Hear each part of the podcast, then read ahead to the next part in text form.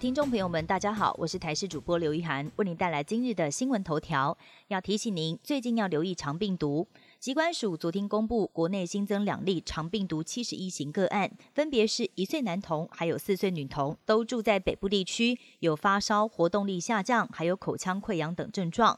桃园市卫生局提醒，长病毒在发病前几天，喉咙与粪便就有病毒存在，并且具有传染力。发病后一周内的传染力最高，即便痊愈了，肠病毒还是会随着粪便排出，达到八周到十二周之久。小儿科医师林毅然说，肠病毒七十一型是所有肠病毒种类当中最容易引发重症的一种，可能会引发心肌炎或者是脑炎，最严重恐怕会致命。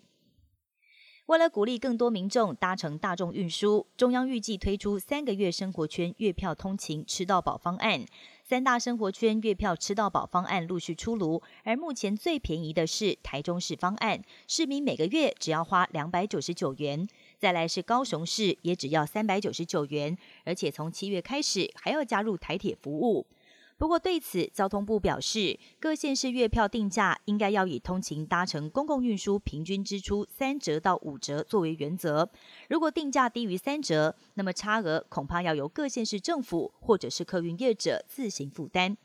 洪都拉斯跟我国邦谊可能生变吗？我国中美洲友邦洪都拉斯总统卡斯楚在今天在 Twitter 上发表声明，表示已经指示外交部处理跟中国建立正式关系。卡斯楚在选前就曾经说过，只要当选总统就要跟中国建交。去年一月份，副总统赖清德还以特使的身份出席他的就职典礼，稳固邦谊。没有想到一月洪国跟中国外交高层会面之后，就传出外交可能转向的消息。我国外交部表示，已经向红国政府表达严正抗议，呼吁对方谨慎审酌，切勿落入中国的圈套。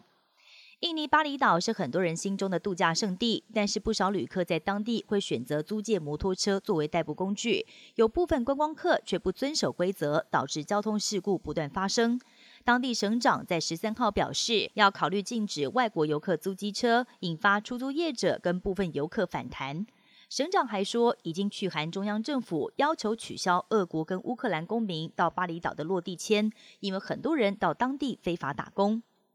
面对中国文攻武赫，台湾晶片制造能力再度成为讨论的焦点。白宫前国安顾问欧布莱恩表示，万一中国成功入侵台湾，美国宁可摧毁台积电，也要避免台积电落入中国的手中，控制高阶晶片就可以控制全球的经济。美国与其他盟友绝不会让中国得逞。欧布莱恩也强调，除了习近平跟中共，没有人想要毁掉台湾或者是入侵台湾。任何指控美国会攻击台湾的说法，都是中共的宣传和假消息。日本从十三号开始解除口罩令，虽然不少人基于感染风险不愿意那么快脱下口罩，但有不少人是因为忘了怎么微笑而不愿意把口罩脱下来。这听起来似乎有点不可思议，但最近报名上微笑训练班的日本民众人数来到去年的两倍之多。以上新闻由台视新闻编辑播报，感谢您的收听。更多新闻内容请锁定台视各节新闻以及台视新闻 YouTube 频道。